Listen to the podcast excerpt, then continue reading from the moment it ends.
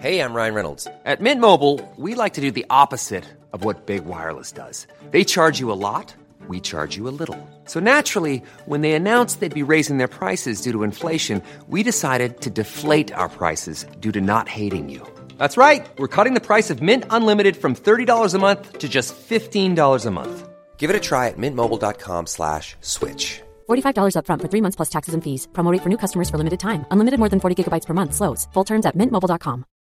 Millions of people have lost weight with personalized plans from Noom. Like Evan, who can't stand salads and still lost 50 pounds. Salads generally for most people are the easy button, right? For me, that wasn't an option. I never really was a salad guy. That's just not who I am. But Noom worked for me. Get your personalized plan today at Noom.com. Real Noom user compensated to provide their story. In four weeks, the typical Noom user can expect to lose one to two pounds per week. Individual results may vary. It's that time again, Jim. Election season is about to shove summer aside. Uh, already? Yeah. This week we learned that Kamala Harris is Joe Biden's pick to be his running mate. And then we've got the conventions coming up. But with COVID, nothing is normal. I mean, the conventions are going to be mostly online, and the election itself faces a lot of questions. We're going to look at some of those in this episode. America's voting crisis, David Litt, Charles Stewart, and the Democracy Group. So, if you look at nearly every one of the, the problems, the barriers to voting, they exist for everybody. I mean, I, I, certainly know white people who have waited in an hour long line to vote. But in 2012, for example, you were six times more likely to wait an hour or more to vote if you were non white.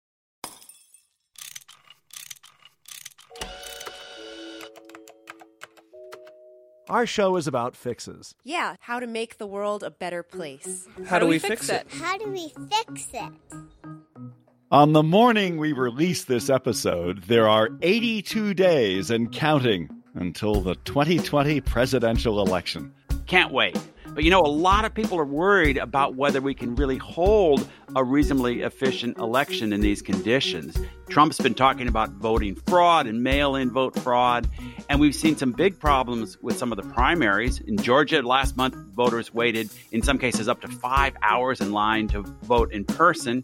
In New York, it took weeks to count all the absentee ballots and get results for the congressional primary elections.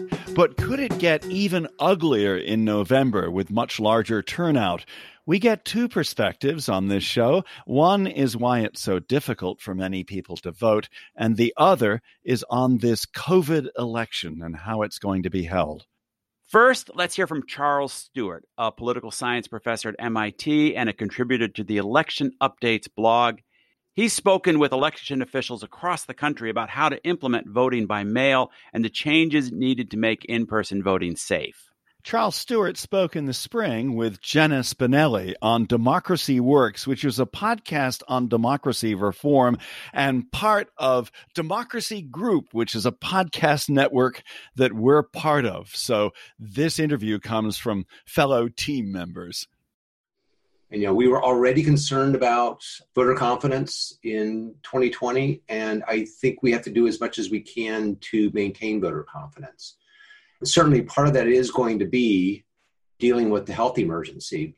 So it's going to be easy in Oregon, Washington, Colorado. In fact, they're already there because they're already voting by mail, but there's actually more in person interaction in those states than you think. Most voters in those states return those ballots in person, um, either at a, at a drop box or a vote center. And then about something like 5 to 10% of the voters in Colorado nonetheless go to a vote center to vote in person.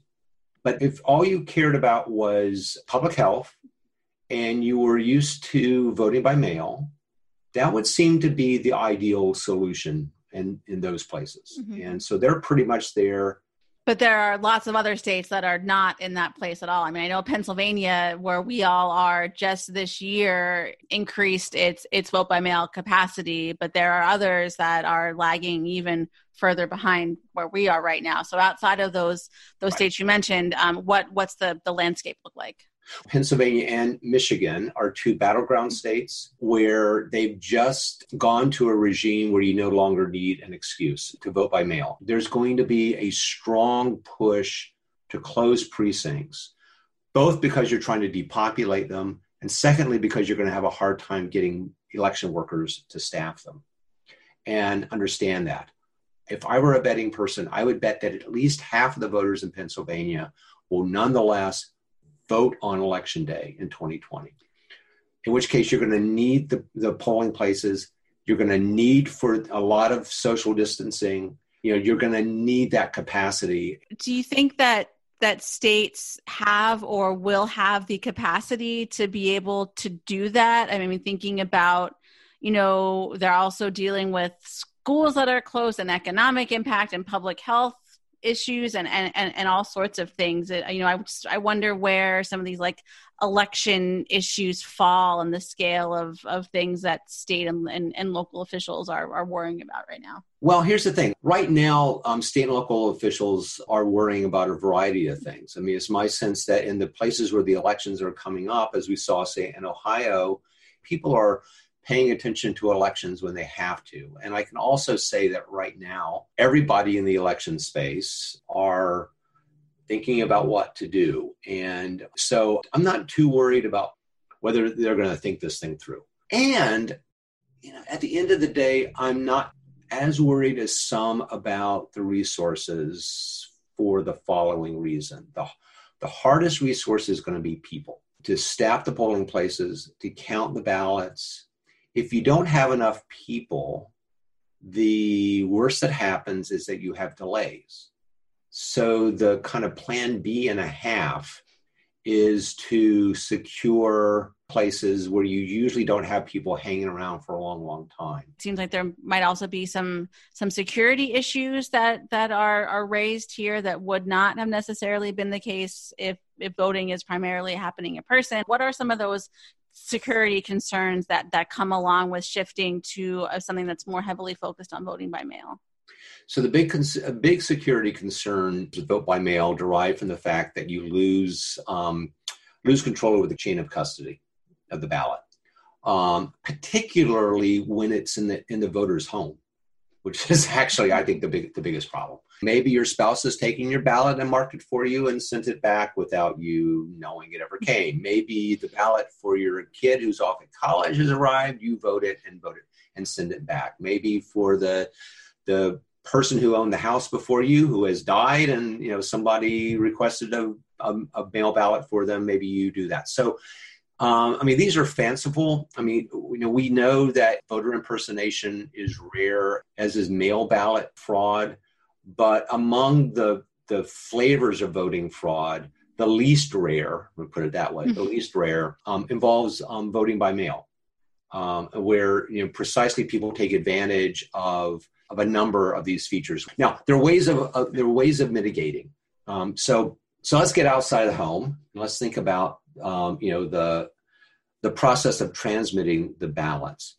In a state like Oregon or, or Colorado, as a voter, you can go onto a website and you can see, oh, they've mailed my ballot. Um, I have my ballot. I mark it. Oh, I put it in the mail. Oh, look, it's arrived at the county office. And oh, look, they opened it up and they accepted it, and um, they're counting it. Um, we can pretty much guarantee that the states that are going to ramp up um, mail voting this time are not going to have those services. And so a lot of election security depends on many eyes watching the process. And, you know, in these states, it's going to be harder. When, when it's 5% of ballots, you don't worry so much about it. When it's 3 or 40% of ballots, then you start to worry about this. Yeah, and of course, you know, any brand new process or even sort of new process, there's always, you know, errors and kind of roadblocks and things that you didn't anticipate. So we're going to see all those things play out perhaps but in a, in a situation where there's no time to go back and redo it or you really only get one shot at it. Oh yeah. Oh yeah. Ab- absolutely. There's no do-overs. There's no, no. November 3rd has got to happen. These are all works in progress and you can be guaranteed that in the states that are ramping up for the first time there's going to be a lot more questions a lot more um, snafus and you know we're going to have to um, i don't quite say accept it but we have to plan for it yeah and and the the hope would be then that that states that are newer can learn from Oregon and Colorado and and Washington about what you know to, to, to try to avoid making some of the same mistakes that they've already had, or they can kind of learn from what they've done. Yeah, they can to some degree, and and and certainly the, the election directors in the states um, have already reached out, and they have all sorts of emails and the twenty things you know we wish we had known when we started doing this that they're they're mailing around. So so there's a lot you know there's a lot of experience um, among the election administrators about how to do this. The the thing though, and this is where um, this is where the heterogeneity of American federalism comes in. Oregon, Washington, Colorado's experience only goes so far. And, you know, ultimately Pennsylvania and New Jersey and, you know, they're going to have to figure it out on their own and actually might learn more from each other than they might learn from Western states that have been had you know they've had great distances. They've been you know great physical distances in the west. They've been voting by mail for a long time. They have a strong progressive um, political tradition in both the democratic and republican parties. And so you have a number of things there that make it i think easier to settle into voting by mail than um, those of us on the east coast and northeast will. That's charles stewart of mit speaking on democracy works a podcast from the McCourtney Institute at Penn State University. We're doing this podcast with the help from our fellow members of Democracy Group, a network of podcasts with the goal of helping listeners understand what's broken in our democracy and how people are working together to fix it. More coming up from another Democracy Group podcast in a sec. This is How Do We Fix It? I'm Richard Davies. And I'm Jim Meigs. Hey, I'm Ryan Reynolds. Recently, I asked Mint Mobile's legal team if big wireless companies are allowed to raise prices due to inflation. They said yes. And then when I asked if raising prices technically violates those onerous two year contracts, they said, What the f are you talking about, you insane Hollywood ass? So to recap, we're cutting the price of Mint Unlimited from $30 a month to just $15 a month. Give it a try at mintmobile.com slash switch. $45 up front for three months plus taxes and fees. Promoting for new customers for limited time. Unlimited more than 40 gigabytes per month. Slows. Full terms at mintmobile.com. Hey, it's Danny Pellegrino from Everything Iconic. Ready to upgrade your style game without blowing your budget?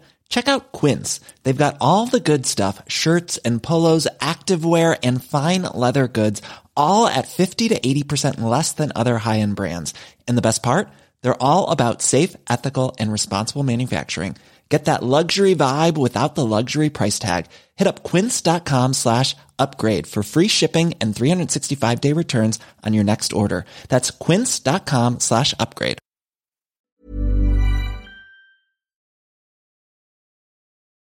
Next, an interview from the podcast Democracy Matters, hosted by Carah Ong Whaley and Abe Goldberg of James Madison University. They spoke with David Litt, author of the new book, Democracy in One Book or Less How It Works, Why It Doesn't, and Why Fixing It is Easier Than You Think. David is a Democrat and a former speechwriter for President Obama. Much of his book is about voting rights, efforts to suppress voting for large numbers of people, and what can be done about it. We'll discuss his ideas after this interview when I was growing up, I always learned that people don't vote because they're apathetic or because they're lazy.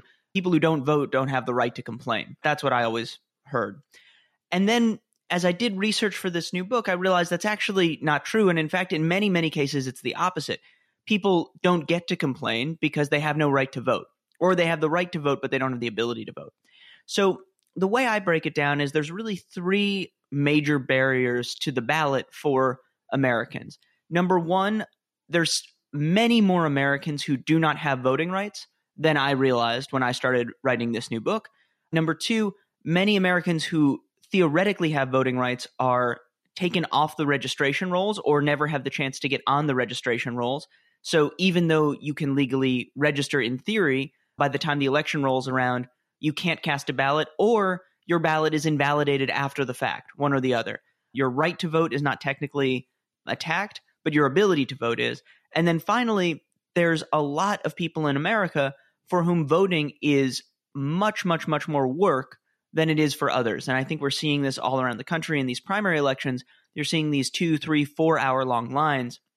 And those are emblematic of a system where, for a small but meaningful slice of Americans, voting is simply too difficult. So all of those taken together help explain why America has lower turnout than just about any other developed democracy. Turnout among millennial voters was low in 2016, just under 50%, far lower than for older age groups. David Litt was asked about this. For young people, it is much harder to vote than it is for many people who are more established in their lives and careers. If you move around a lot, your registration is often not current and you have to re register.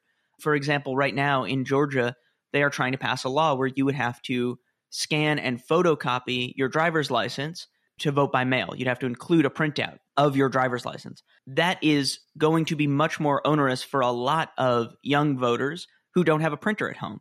So if you look at all of these things taken together, um, there's a combination of things. One is making sure people feel like their votes matter, but the other is also making sure that voting is as easy as possible when, in fact, for young voters, it's often harder than it is for voters who have been part of the political process for a longer time. So, David, in your book, Democracy in One Book or Less How It Works, Why It Doesn't, and Why Fixing It is Easier Than You Think, you, you talk a lot about the unelectorate, which I, I really appreciate, and especially as a political scientist.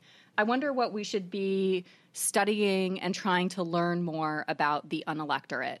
I think that because we don't focus on voters, or sorry, rather on non voters enough, it actually has a real effect on our politics because what it means is that then it encourages politicians to only think about the will of the voters rather than the will of the people.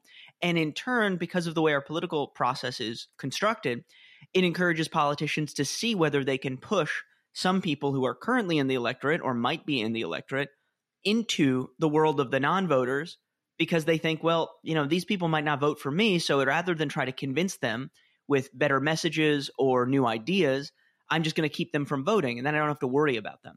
And that's the antithesis of how a democratic society should function. Um, it's the opposite of the way accountability should function.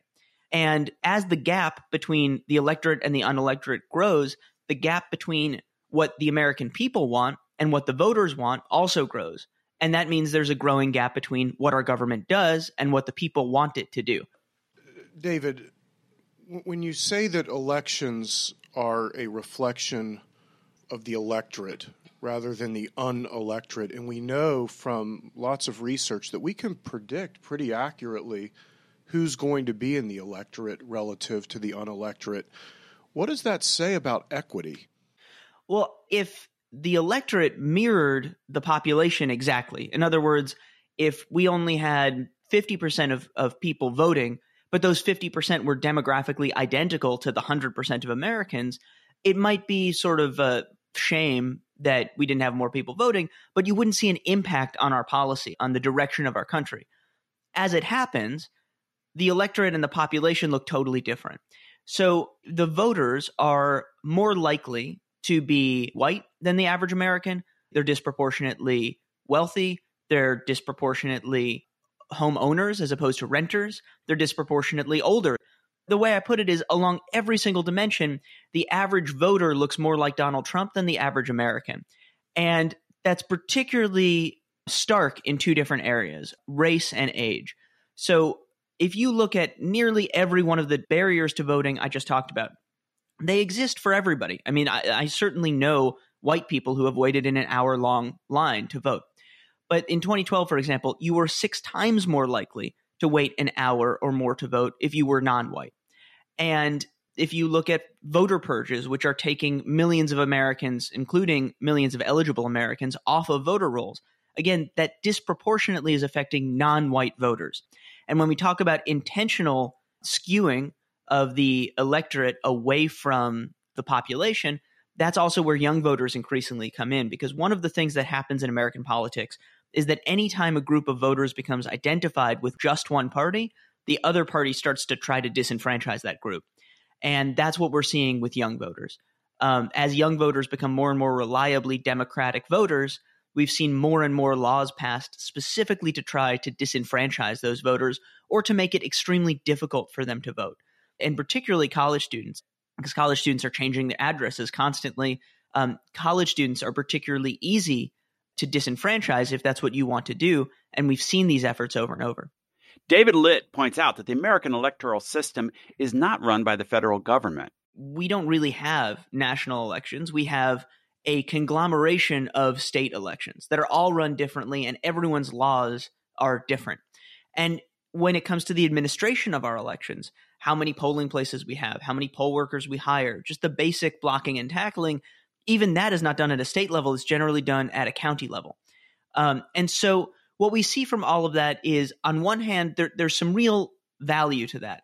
Um, our elections would be much easier for a foreign country to hack, for example, to go in and tamper with the final vote count if we were only running one election. But because we run 50 different ones, it's fairly difficult to get into all of those systems and hack them. A disadvantage is that many people in many states are operating under a system of laws that is much less fair than you would want to see. I think it's generally not a bad thing that states run elections, but I think the federal government needs to set standards. Um, in much the same way that the federal government sets standards for roads by saying, here's how we're going to construct the highways, the federal government can set standards for state and local elections by saying, here are the minimum requirements for a federal election. So things like automatic voter registration, um, ending overbroad voter purges, um, all sorts of really basic reforms that would make an enormous difference. We don't have to do them 50 different times in 50 different states. We could do them at a federal level. Can you talk about the strengths and challenges of universal mail in voting? Mail in voting is already in use in five states.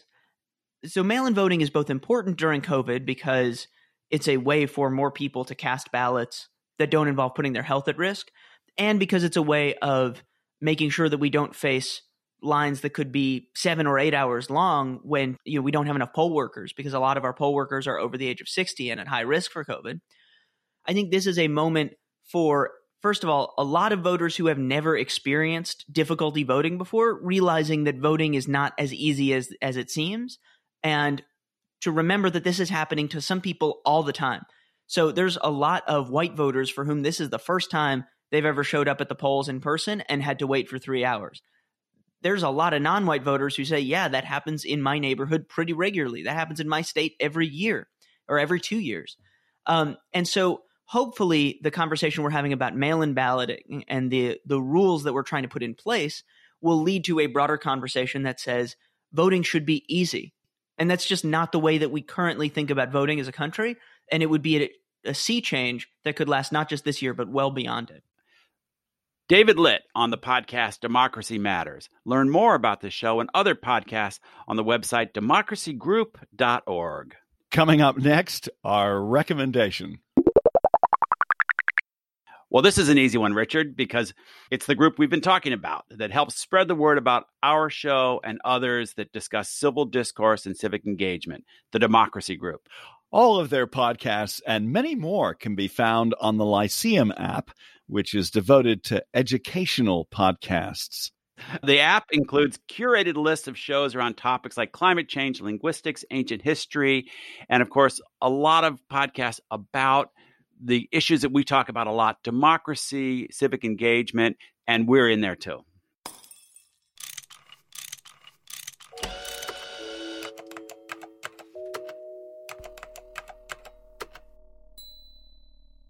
And now to our conversation. There's a lot to worry about here, Jim. Both access to voting and the fresh problems of voting right in the middle of a pandemic are going to be huge challenges for state and local governments across the country. So, what do you think? Yeah, it's a mixed bag because in some areas, mail in voting has worked really well and seems like a pretty secure system. In other areas, things have been a mess. So, it's challenging whether people are going to the polls and worried about COVID or worried about even having enough poll workers. A lot of the poll workers are older. They're not going to want to show up at the polls. So I think we'll muddle through, but I think anything that adds doubt to the security of our elections is bad for our society in general. And there are some really interesting solutions on this problem of voter workers emerging. For instance, in Tennessee, they've changed the rules so that anybody over the age of 16 can be a poll worker. And that may be one way of fixing this problem. You know, we're going to be doing a lot of things for the first time or experimenting with a lot of things. So fingers crossed. I did think Charles Stewart's points about vote by mail were somewhat worrisome. He said, with vote by mail, you lose control of the chain of custody. You know, it's inherently a messier system. I quarrel whether it's really a messier system in states that have really been very experienced in this. And for instance, one example is is Utah, another is Oregon. They both have uh, Republican secretaries of state, and they're very much in favor of the vote by mail process. But boy, Jim, we've certainly seen the other side of this in New York, where things have been a total mess. So, so you're saying that Republican states have efficient mail-in systems? No, no. I'm, California and I think some other states like Colorado who right. are administered by Democrats. Uh, no, I'm trying to make a nonpartisan point, Jim. And then it's also worrisome that some people, uh, and this was certainly true in past elections in New York City, have to line up for hours. One election reform I'd be very much in favor of is just declaring Election Day a national holiday. Well, there's certainly no excuse for people having to wait hours. But I think what both sides should be able to agree on is what really matters isn't is there fraud so much as does the system make fraud easier? If we have a system that doesn't appear trustworthy to both sides, even if the problems wind up being pretty trivial, that in itself is a problem. And I think we need to fix it. It's How Do We Fix It? I'm Richard Davies. And I'm Jim Meigs. Thanks for joining us. Our producer is Miranda Schaefer. We're a production of Davies Content. Uh, check out what we can do for you in making a new podcast at daviescontent.com. And thanks for listening.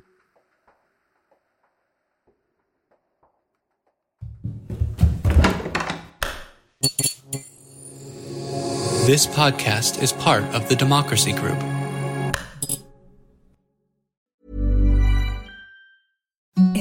The softest sheets you've ever felt. Now imagine them getting even softer over time. That's what you'll feel with Boll Branch's organic cotton sheets. In a recent customer survey, 96% replied that Boll Branch sheets get softer with every wash. Start getting your best night's sleep in these sheets that get softer and softer for years to come. Try their sheets with a 30-night guarantee. Plus, get 15% off your first order at bollandbranch.com. Code BUTTERY. Exclusions apply. See site for details. Hi, I'm Daniel, founder of Pretty Litter. Cats and cat owners deserve better than any old-fashioned litter. That's why I teamed up with scientists and veterinarians to create Pretty Litter. Its innovative crystal formula has superior odor control and weighs up to 80% less than clay litter. Pretty Litter even monitors health by changing colors to help detect early signs of potential illness. It's the world's smartest kitty litter. Go to prettylitter.com and use code ACAST for 20% off your first order and a free cat toy. Terms and conditions apply. See site for details.